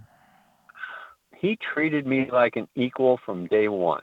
Now I'm I'm looking at a guy, multiple Cy Young Award winner, multiple 20 game winner, one of the best pitchers in baseball. And he treated me like, hey, you're part you're part of this. You're you're, you're it, it was great. I the one thing I remember besides him being so generous and and nice to a young kid was I remember a game in Detroit, and it might have been I can't remember what year it was.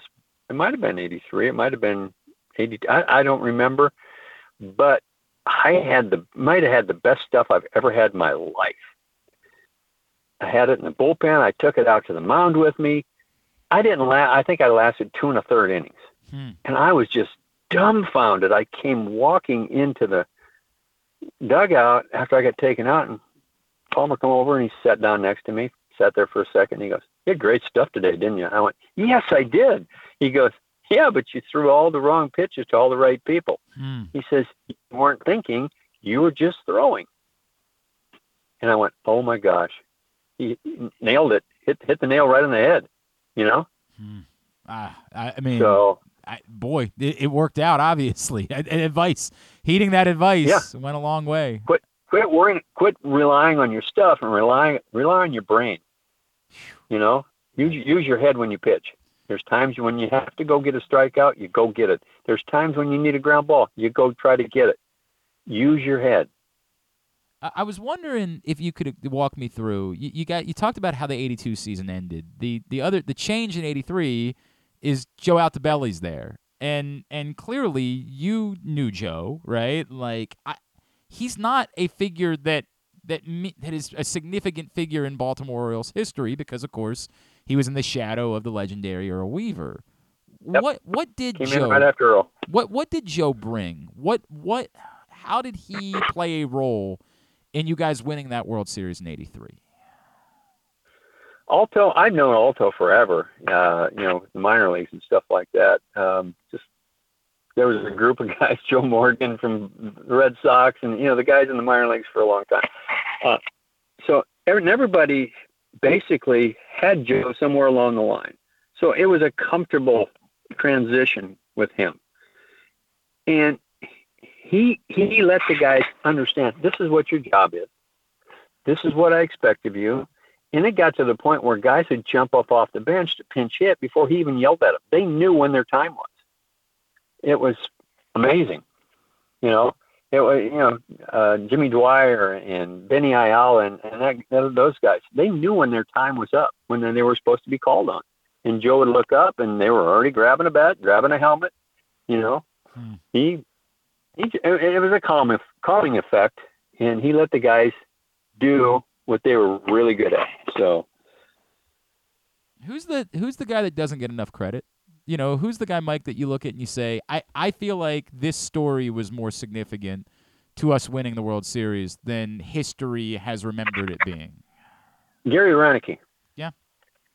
Gary Roenicke helped us get through the playoffs. We'd have never been there without him. Hmm. He should. He matter of fact, I won. I, I won the MVP of the playoffs. I sh- it should have been Roenicke. Wow. It really should have been. Wow. Um. I, look, and somebody who's thought of as sort of like a I don't know a, you know, he was a platoon guy, right? But put an outfielder with Lowenstein, yes. yep, yep, correct. But without without without Rhino doing what he did in the playoffs, there was no possible way that we go to the World Series.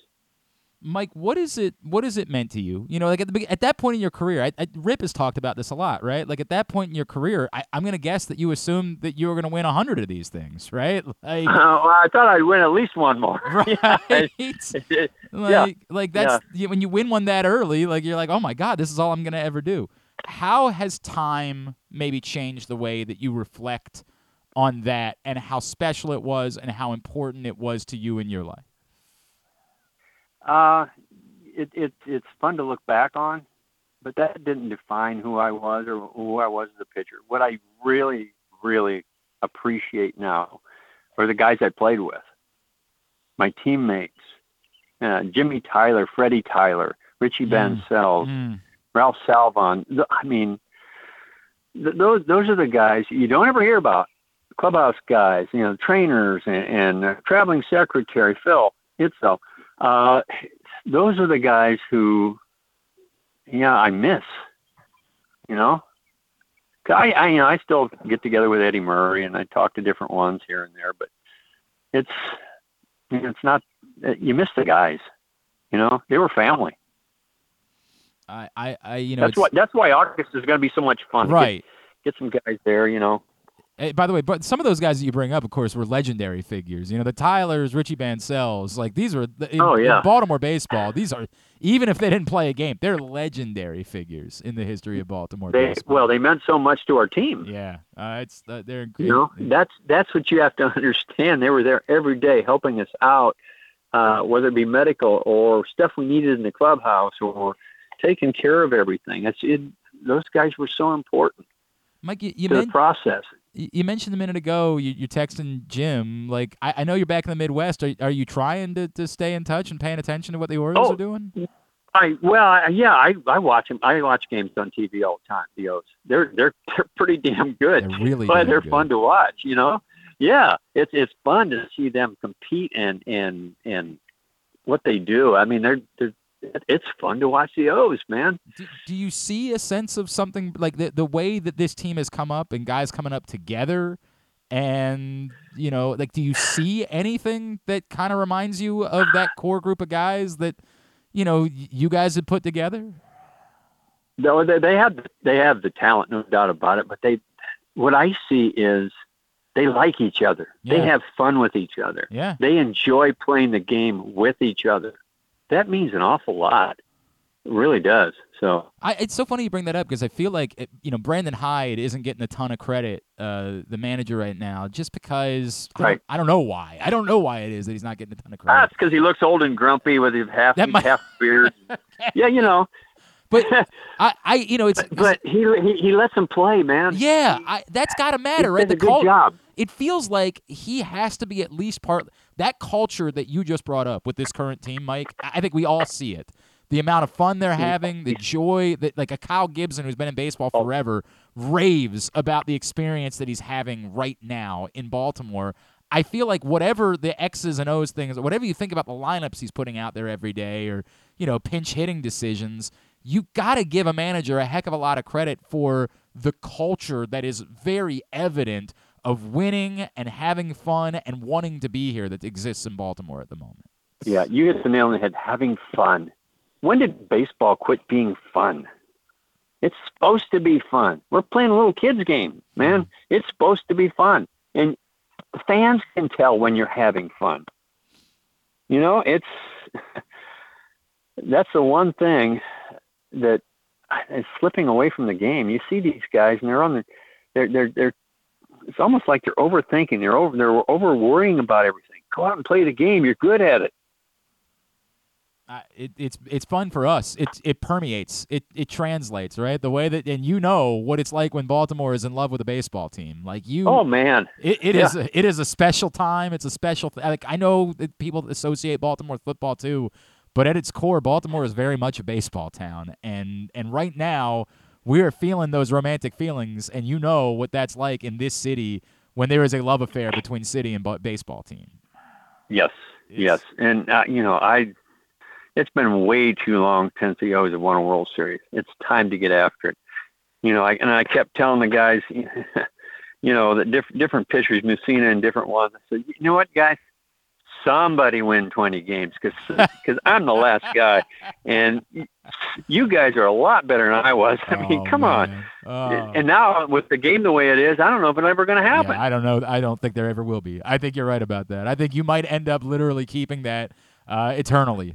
That you might have been the final 20 game I- I'm winner. sitting there, and and I watched Mike Mussina pitch for years. I'm Yeah. sitting there going, my God, this gets good. Yeah. I mean, he should be. He, you know, I I I I thought that young man would win 20 games multiple times. Well, I mean, there was a lot of dumb, a dumb bad luck involved in my, in Moose's career, right? Like the dumb bad luck Yeah, of, of missing out on a World Series, of missing out of it taking Yep. forever to finally win 20 games, and get nights that he should have had no hitters or perfect games that it just ended in the eighth or Yeah. the ninth inning. There was a lot of There's dumb. there's bad so uh, you, yeah. If you watch that guy pitch, you're going, man, he he fits right in with the Oriole greats. No me." question. So, No question. Yep. Mike Boddicker, what are you up to these days? Oh, right now I'm over uh, at a friend's place. I opened up the house so they can get the exterminator in here, and and then I'm heading over to visit some friends uh, about four or five blocks away that I know, and then I'm back to hopefully watching grandkids. I like watching my grandkids. It's not a bad we do it a lot. Not a bad way. No, we've got a do- we got a dozen of them, and they all live within three miles of me. Oh, that's great. Oh, that's that's so cool. I, I, and by the way, I, as someone who appreciates the fact that I've got uh, you know I've got four parents, mine and my wife's, that take care of our grandkids. I get bet that is a blessing for your kids. Oh, it is too. a blessing. Yes. Yeah, Uh huh. that's the It's case. uh, yeah, it's it's good. Uh, everybody needs a little quality time uh, free, and uh, you know, we I it was funny because we I spent most of my career on the East Coast out there, and we really didn't have any family or any, you know, we we were kind of on our own. So, yeah, That's, wonderful. It's Uh, wonderful that you get yeah, that it, it's fun.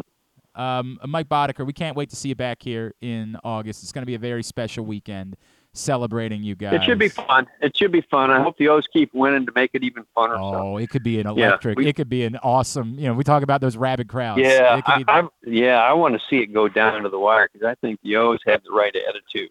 Uh, I really do. I think that you know they they they could easily do it this year with what I've seen with their chemistry and and stuff like that. So that's that's kind of what I'm hoping for. That'd be that'd really be fun. from your lips to God's ears, my friend, Mike Boddicker. Uh, a pleasure, a pleasure to spend the time with you. Uh, thank you for the thrills and the memories that you gave Orioles fans, and we'll look forward to seeing you back here in Baltimore in a few weeks. All right. Yes, I can't wait. I can't wait. I'm I'm dying for crabs. Hey, I, uh, that's I, I miss them so bad. we that will Oh. happen for sure. We uh, it was that's a Father's Day staple in these parts, so we all were enjoying them on Sunday night. Oh, you know, my wife was out there visiting, and she goes, "Ah, we're out for crabs." I went, "Oh, I hate you! I hate you! I hate you! I just want some crabs." I'll You tell know, I'll tell Steck to make sure he takes you out for crabs while you're in town. I tried calling Bill this morning, and he didn't answer. So I Oh, don't know. heck- oh, oh, that's we'll get on him about that for sure. Mike, I appreciate you, man. Thank you for spending the time with us. You got it. That's Mike Take care, Boddicker, Uh, legendary former Orioles pitcher, and obviously such a massive part of the Orioles winning the 1983 World Series, as he was outstanding throughout the season in those playoffs, winning Game Two of the World Series. Appreciate him taking the time for us this morning, and yeah, we're going to try to talk uh, with one of those guys every week between now and the end of the season, uh, just to catch up and uh, reminisce on the 83 World Series. Today's show is also brought to you by your local Toyota dealer and buyatoyota.com. The Toyota Tacoma comes in a range of models and trim lines, so you can choose the perfect Tacoma to reflect your unique personality and driving habits. Check out buyatoyota.com for deals on new Tacomas from your local Toyota dealer today. Uh, continue to get me your responses for Would You Rather Wednesday. We will continue to share them throughout the day. Again, we give you a full day. So if you don't, if you're somebody who listens later on in the day, and I think uh, our buddy Randy Morgan, uh, who writes for Drew, I think he's a, a listen later on in the day because he started tweeting me yesterday trying to explain the uh, Gold Cup stuff to me, which I appreciate because I am like I'm a fan, but I'm I don't really know a whole lot about it. He was explaining to me that because of the Nations League and with guys maybe needing to participate because it's more European players than in the past. Um, that's why it's a lesser roster than it typically is for the U.S. in the Gold Cup. But he also told me that like the Mexico and Canada rosters are not at, they're not quite as defined B rosters as the U.S. roster is, which doesn't make me feel great about the U.S.'s chances in the Gold Cup. But also imagine if they won anyway, then you feel really good, right? Like then you'd feel unbelievably good about it. Um, and he was also trying to explain some of the details of who specifically like was worth watching. I appreciated. It. Randy was trying to help me out with that. But if you're someone who listens later on during the day, um, then what I would tell you to do is respond anyway, because you still count. We don't pick a winner until 24 hours later. So get in at Glenn Clark Radio on Twitter, facebook.com slash Glenn Clark Radio. Even if you don't find the actual, even if you're just tweeting me your answer, even if it's not in response to a Would You Rather Wednesday, because you can't find them because we also tweet out quotes, that's fine. Just tweet an, an answer and you're in. Simple as that. Again, at Glenn Clark Radio on Twitter, facebook.com slash Glenn Clark Radio. We'll head out to Sandia. Are you serious? We had a time zone, bit of a miscommunication there. So that's not happening? That is correct. All right, we got to lock things up. Yeah. We got to, we got to, this is a bad, we've had a bad stretch of late. Um, the only okay thing is that I wanted to wrap up the 12 today anyway because, but that's, Yeah. that's disappointing. That's very disappointing. And we got to, we got to tighten up a little bit around these parts. We're not going to San Diego. We're not talking to Matt Rambo because reasons. We'll come back in and I don't know what we'll do, but we'll do it next on Glenn Clark Radio. The All America Senior Game powered by New Balance will be back at Johns Hopkins Homewood Field on July 29th. The most decorated girls and boys lacrosse players in the country have been invited to play in what is the premier lacrosse event of the year. Every college coach wants their players in this game, and if you dream of being in this game, you start by trying out for one of your regional underclass teams this summer. The best against the best. Get your tickets now at allamericalacrosse.com. Are you a diehard O's fan looking for the perfect way to show your team spirit? Look no further than Birdland Sports. Birdland Sports is a small business run by fans for fans. They offer a wide variety of unofficial O's merchandise from the Birds Are Coming tees to player cartoon shirts and more. And the best part, their prices are more affordable than the big guys. So head to birdlandsports.com and grab your gear today. Show your support for the birds with Birdland Sports. The latest edition of Press Box is available now. On the cover, Dave Ginsburg remembers Goose as he looks back on the impact that late Tony Siragusa had both on and off the field here in Baltimore. Plus, he explains how Goose's kids are working to continue that legacy with the Goose Flights program. Also inside, Todd Karpovich profiles the path Tyler Wells has taken to becoming a star in the Orioles rotation. And you'll find a special summer travel guide with information about events and activities throughout the state. Pressbox is available for free at over 500 area locations, including 60 Royal Farm stores. And you can always find the entire edition as well as the best daily coverage of the O's, Ravens, and Terps at PressBoxOnline.com. That first sip. That first bite. Mmm. Start your day off right with a delicious breakfast at Royal Farms. Choose from a fantastic selection of fresh Royal Farms breakfast sandwiches and top it off with a rich hot cup of the freshest coffee in the world. At Royal Farms, breakfast is available day and night. It's the freshest breakfast in the world. Real fresh, real fast. Royal Farms. If you miss anything on the show, don't forget that you can watch full episodes at youtube.com slash pressbox online, and you can download podcasts on Apple, iTunes, Amazon, and Grindr. Wait, did I say Grindr? I don't think that you would find it on Grindr. Not that I know it's on Grindr or anything, I swear. On second thought, you know what? I don't care what you think. Here's Glenn. All right, back in here on GCR. Here's what we're gonna do because Griffin tells me there's maybe some small chance that, that we could squeeze Matt Rambo in before the show is over. But I, what we're gonna do is just in case we'll knock out tidbit and tubular now, and then if it can happen, great. If not, we might just end. Like we might just end the show, which is fine because we're gonna do two and a half hours tomorrow, or we did it yesterday, or whatever. We're gonna still give you plenty of show for the week, and I know you guys want to watch um, the uh, the baseball game anyway, starting at twelve. So, you know, that's what it is. So let's just go ahead and do that. We'll knock out tidbit, we'll knock out tubular, and then maybe we'll dance, and we'll Oh, see where we are at that point. Uh, tidbit is brought to you today by PressBoxOnline.com slash offers. Go to PressBoxOnline.com slash offers right now and get $150 in bonus bets from DraftKings after placing your first $5 bet. See this and other great sportsbook offers at PressBoxOnline.com slash offers. So uh, Elly De La Cruz and Will Benson, they both uh, hit their first and hit their first and second home runs in the same game. So like uh, last week, they both hit their first career home runs on the same day in the same game, and then they hit their second career home runs last night in the same game. Well, how about that? Yes, that is the third pair of teammates ever in MLB history to do that, to do that exact thing. Unfortunately, it's not like there's any like you know notable guys on the on the list, but it's the third time ever. Okay. It was Rob Segedin and Andrew Toles Ah. did it for the Dodgers in August of 2016. Okay. And then also uh, Bernie Friberg and Gabby Hartnett, who had both had multi home my next games. guest. Yeah, yeah. Yeah, so I thought. I, I was thinking about making you guess that one. No, it's- I wouldn't have. I would not have come up with that. They also have 10 consecutive wins. Uh, so of course the Reds are coming into Baltimore next week since they're the hottest team in They're, baseball. they're 12 and 2 over the last 14 since they called up Elly De La Yeah. Cruz. And it's, you know, the, the immediate parallel that you make is, boy, that sounds eerily similar to what happened when the Orioles, and I don't think they went 12 and 2, but the the turnaround correlating with the arrival of one player sounds very similar to what we experienced here in Baltimore. Uh, so with their 10 consecutive wins, uh, they are tied for the third longest win streak by a team to lose 100 games the previous season. If they win two more, they will tie the 1890 Louisville Colonels for the longest win Didn't the streak. Orioles have a 10 game win streak last year? yes. Did they not win 100 So they're games? Tied. They didn't, Did- did, did well, they not lose 100 games the previous year? Did, no, maybe they, had to. They, yeah, they did. They Yeah, definitely did. So right? that that's who they're tied with. Okay. They're they're tied with one of the Orioles are one of the teams that had Okay, a right. 10 game losing streak or right. winning streak. Excuse me. Right. And But it ended at 10 for the Orioles, right? They didn't have Yes, a, yeah, it ended at 10.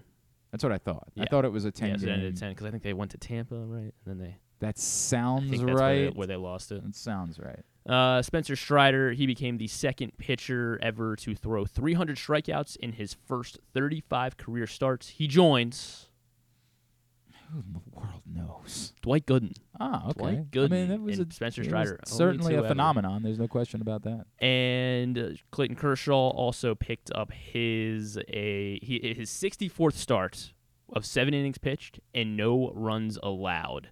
Uh, that is now the most in Dodgers history, and it also puts him at in MLB history. Well, it actually puts him a little bit further down in MLB history. But for my cutoff date for the tidbit today, I want to see if you can name the top 10 guys with the most starts of seven innings, no runs allowed. Clayton Kershaw will be 11th since S- s- s- 1961. Hang, hang on. Say that again. You, you were kind of all over the place. Yeah, I know. Since 1961. Yes. That's my cutoff date, so we can have a tighter Just- list. because Yeah. whatever you found only counted back to 60. You're Well, acting like you did no, the no, no. research here. well, there were some older guys, and I, I, I wanted to include some Oh, more some more modern names. Sure. In, in it, I guess. Although they're not really not no no no I guess you know active. Seven innings pitched, no runs allowed. So Kershaw, Well, nobody pitches seven innings anymore. Yeah, well Kershaw does. He's 64th. He has he had 64 games of seven innings, 64 starts. So how many you had to have? and he is 11th. The, who has the 10 the Most most, since 1960. seven inning no runs Se- at seven innings or more Mhm. shutout Correct. palmer Jim Palmer is number 10. 65 games. So with Kershaw's next start, he will tie Jim Palmer. well if he does that Yeah. mean, you said his next start Yeah, well, yeah, his next start of such. yeah the next Yes. time he does this if he does this again which is not a guarantee um nolan ryan Nolan Ryan is number two on this list. longevity being a factor there 89 starts, seven innings. greg scoreless. maddux Greg Maddux is third on this list. pedro martinez Pedro Martinez. It's a, that he had a shorter Yeah, career. just That's outside. not i- i- again. People forget. Like when I talk about, I got into this conversation. We were trying to go over the who's won four Cy Young awards thing. I Mhm. was like, I, people forget that Pedro Martinez's run was maybe not quite as short as Koufax's, but it was very close to like the, it was a, it was not even a full ten years of just brilliance, and it came and went. he is 57, so he's just Uh, outside that top 10. Glavine, Tom Glavine is not in the top 10. 54. It's not good that I only got three before I started struggling. That's not good. Randy Johnson. Randy Johnson is on this list. 73 starts of seven innings of scoreless ball. Steve Carlton. Steve Carlton is on this list, right behind Randy Johnson. Would be seventh on the list. I'll try. You said 61 was the cutoff. Phil Niekro. Phil Niekro is just outside as well. Son of a bitch. Only 60 starts. Ah, he stinks. Yeah, only 60 starts of seven innings Lo- scoreless ball. loser. What a loser. Uh, uh, 61 was the cutoff for when like their career started, or Yeah, yeah. So Bob Gibson's not on the list. Bob Gibson's not on Okay. the list. because he was still pitching in 61. I just didn't know. Um, Where's Bob Gibson? Bob Gibson had 56 in his career. So he wouldn't have been. He it- no matter what. Yeah. Okay. Um, and you, you, I, I caught that you accidentally said that none of them were active. Yeah. Oh, I didn't say Clemens. Clemens. Roger Clemens is number one. 91 starts, seven innings Yeah. of scoreless baseball. Yeah, that's on me. I should have said that immediately. Uh, Vida Blue, Not Vida Blue. Catfish Hunter. Not Catfish. I actually don't know what year's Catfish Hunter was, so I don't even know. Um, He had 50. Roy Halladay. Not Roy. Not the Doc. How about Geesh. How about Mike Mussina? Not Mike Mussina. I think I'm looking for four more, right? Yeah, I got six. Uh, the none of them are. I mean, There is a Dodger, but he didn't spend his whole career on the Dodgers, so that's why Kershaw has the most starts for a a Dodger. Dodger that didn't spend his whole career with the Dodgers. That actually screwed me up more. So Okay, thank you for nothing. Um, He spent the back end of his career. Well, actually, I guess he finished his career with the Dodgers, but he was jumping around to, te- with different doesn't teams in the 80s. that doesn't All right. help me when you do it that way? Like Shall it's I just not- give it to you? No, you shouldn't just give it. To Jesus. Uh, Seaver. Seaver is on the list. 74 starts. He is top I didn't five. say Smoltz. I guess I should say Smoltz. Uh, but not I didn't think 'cause I Smoltz, didn't. yeah. Yeah. he ended up being a reliever for a while in there. Um. Who have I not said that would make sense here? I'm really just trying to think of the great pitchers. Is all I'm trying to do. Yeah, the- I mean, these shut up. Shut up. three. God. You can't help yourself. Uh, Jack Morris, Not Jack Morris. Bert Blyleven. Bert Blyleven is on this list. He is right ahead of Jim Palmer. 68 games, 68 starts, with seven innings of scoreless baseball. Uh, Gaylord Perry. Gaylord Perry, Perry is just outside of the top 10 here. Ferguson Jenkins. Ferguson Jenkins also just outside. I'm gonna hate it if it is. Curt Schilling. Not Curt Schilling. How about? None of them are active. None of them are active. Uh, Juan Marichal. Not Juan Marichal.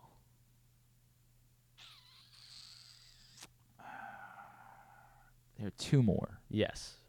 One whose name we say all the time, but not essentially because of his pitching. What? Yeah. Tommy John. Tommy John. Tommy John had. Uh, where, oh, sorry, I collected 71 starts. He's tied, tied with Steve Carlton. 71 starts of seven innings of scoreless baseball. And last on this list, he is fourth. 79 starts. Don Sutton. You didn't. You just told me. Yeah, were you going to get it? I might have. Who knows? Okay, Or we could have sorry. worked up to it. You know, it's only eleven thirty-eight, Griff, and Oh, this isn't like the days where we're doing tidbit at twelve thirty, and I'm like, all right, we just got to move on. Although I'm sure people, anybody who's still listening at this point is actually probably thinking it's merciful that you went ahead and announced it because that was dragging on for a little while. God, Don Sutton. You You want to try to guess least- all time? no, So- I don't. I have no interest. Walter in. Johnson has the uh, most. Oh, that all makes time. that does make some sense. It does make sense.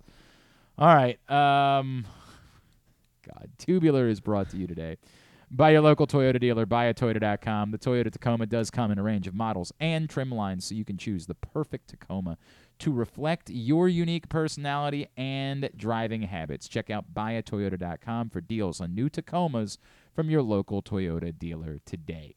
The reason why we're uh, wrapping up early today, of course, is right high noon, MASN 2, because sure, Orioles, Rays, Tyler Wells, and Taj Bradley. Has That- everybody else been having? Two, does the two thing bother you? That bothers you? I just don't understand it. That's all. I just don't. I don't like.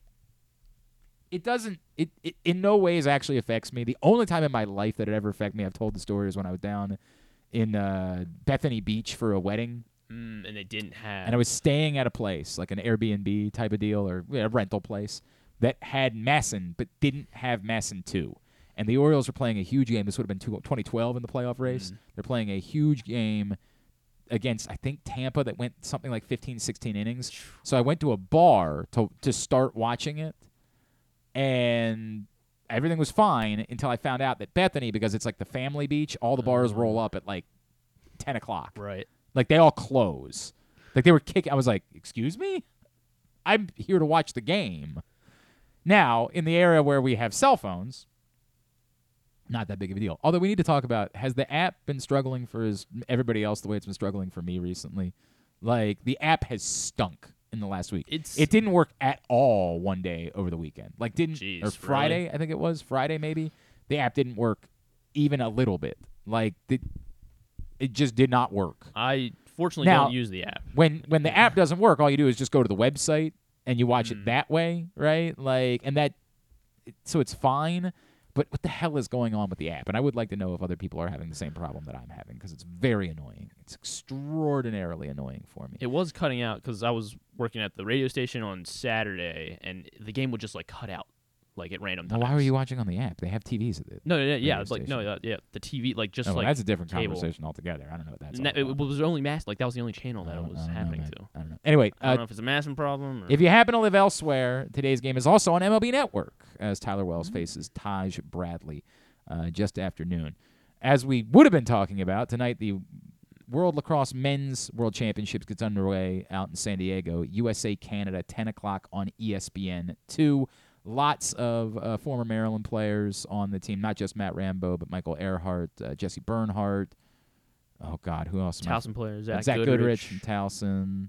Who else am I forgetting about? I swear to God, I had there's like a like a whole ton of local connections Uh. on this team, and I can't even think of them for some reason off the top of my head. Uh, if, uh, oh, Connor Kelly is on that. Matthew Dunn, and then Ryan Conrad. Where did Ryan Conrad go to school? He went to um, ah crap, because he played at Virginia, of course, but he went. He's from here. He went to Blakefield. He went to Loyola. So they are all part of the Team USA roster for the World Championships, which get underway tonight. Uh, the rest of the baseball you can find at glennclarkradio.com. Although I guess tonight, if you're not watching, there's no baseball, there's no Orioles to watch. You might watch baseball, so maybe I'll go over it. College World Uh, Series. Uh, yeah, there is that. MLB Network has uh, Cubs Pirates, so that's at twelve thirty, so you won't watch that. They have the Draft Combine at three thirty, Braves Phillies at six thirty, Dodgers Angels at nine thirty. ESPN Plus is Red Sox Twins at seven forty, MLB.TV for Mariners Yankees at seven, Nationals Cardinals at four on MASN, and as Griffin pointed out tonight, the College World Series continued. Two more. These are also elimination, It's like or the, these are the double elimination. yes, the thing. double elimination. So, one they team could could be eliminated. eliminated, but if the other team wins, they would play again. I think LSU and Wake Forest, or no, Are- no, Wake Wake Forest and uh, Florida. If have they not lose- lost. Yeah, they have not right. lost. So they have not lost. So they can eliminate, but they cannot be eliminated tonight. So Florida TCU at two on ESPN, and then Wake Forest LSU, which was the barn burner from the other Mm-hmm. day that everybody was talking about. You may just answer Sure. it. I go go for it. go? Um, so if you're if you haven't canceled your Paramount This Plus, is Glenn. Oh.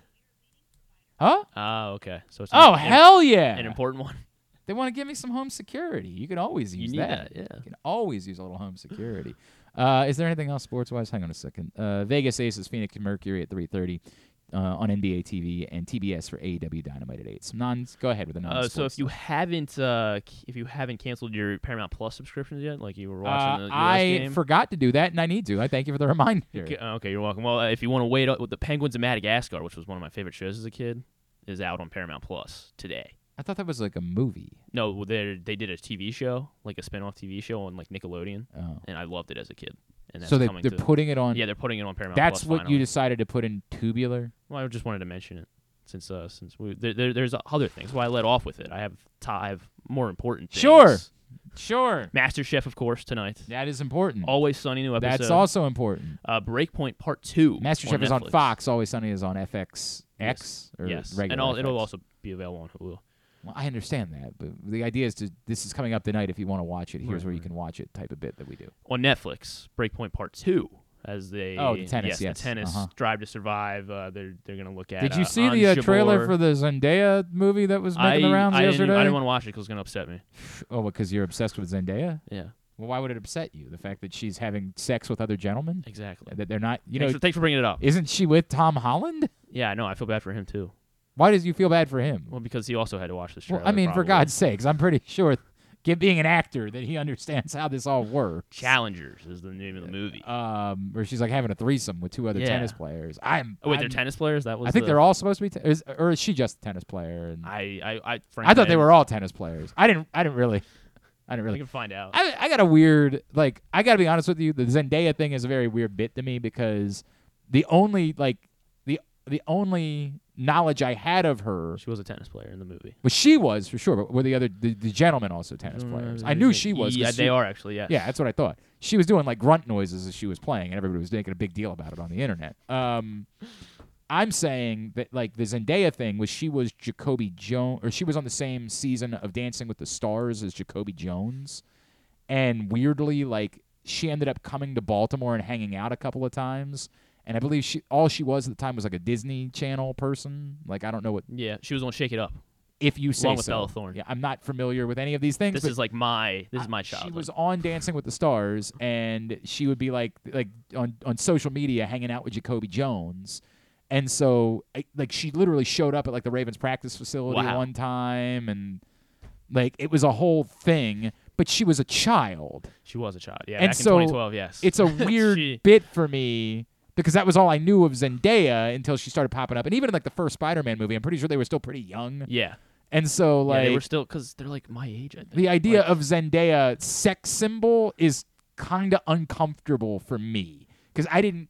It's one thing like Topanga, who I grew up with, very comfortable with the idea of Topanga being a sex symbol because like we were learning about ourselves. So I guess Zendaya is my Topanga. I maybe like that might be the case if you watched the show. I don't know if you were like Boy Meets World. I watched mm-hmm. obsessively, but like it's just weird to me the thought of Zendaya, who I still like see kind a of child, as yeah. the child Yeah, that makes sense. being a sex symbol. Like that's still a kind it's of a like weird the the the dance moms dancers are like all now.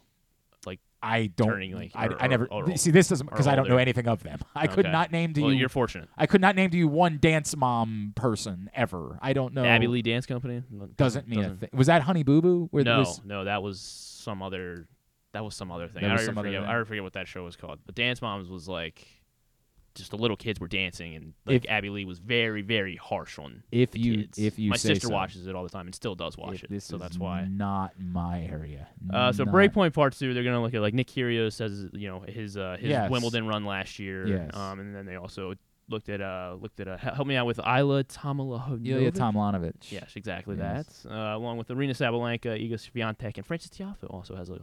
They, they, look into him in his Very uh, good. in his runs, and Very well as good. Secret Invasion. This is the big one, Disney Plus.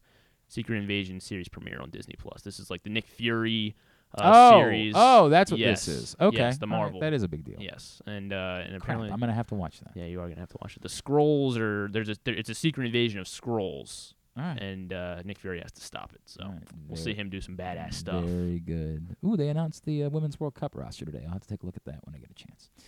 Very good. Thanks today to uh, Mike Boddicker. And Yeah. we'll get that up in the greatest hits section of the. Oh my God, it's so good. Did I miss anything? Did I forget about? No, not Uh, today. But thanks to Mike, Mike, Boddicker. Boddicker. and uh, Mike Boddicker. By the way, I believe this is back to back Wednesdays where we've had one guest. Maybe we institute those four day weeks. Maybe we start instituting that. I had flirted with that for a little while, and might be time to go ahead and institute that policy. Is it's uh, it's been a struggle. Tomorrow on the program, we are scheduled to be joined by LaMonte Wade, although we were scheduled to be joined by LaMonte Wade today, and so who knows? He was out of the lineup last night. I think that has something to do with maybe why it was Ah. that uh, he uh, I don't I don't know I don't know, but uh, LaMonte Wade was not able to join us today, and that's it all. It all fell apart from there. But hopefully we'll chat with LaMonte Wade tomorrow. Anything else? Stuff and things. Really? Working Oh, on a lot. Oh no. Yeah. Oh no. This is bad. Okay. If you've ever wanted to appear on Glenn Clark Radio, might be your chance. Might be the moment for you. Maybe reach out to Griffin. Eek. Eek. Thanks to everybody at Pressbox, all of our great sponsors and partners, including Live Casino and Hotel, Glory Days Grill, Royal Farms, the Costas Inn, All American Lacrosse, the Baltimore Orioles, Birdland Sports, your local Toyota dealer, buyatoyota.com. Thanks to Griffin at Griffin underscore Bass. Follow us Twitter, Instagram, and TikTok at Glenn Clark Radio.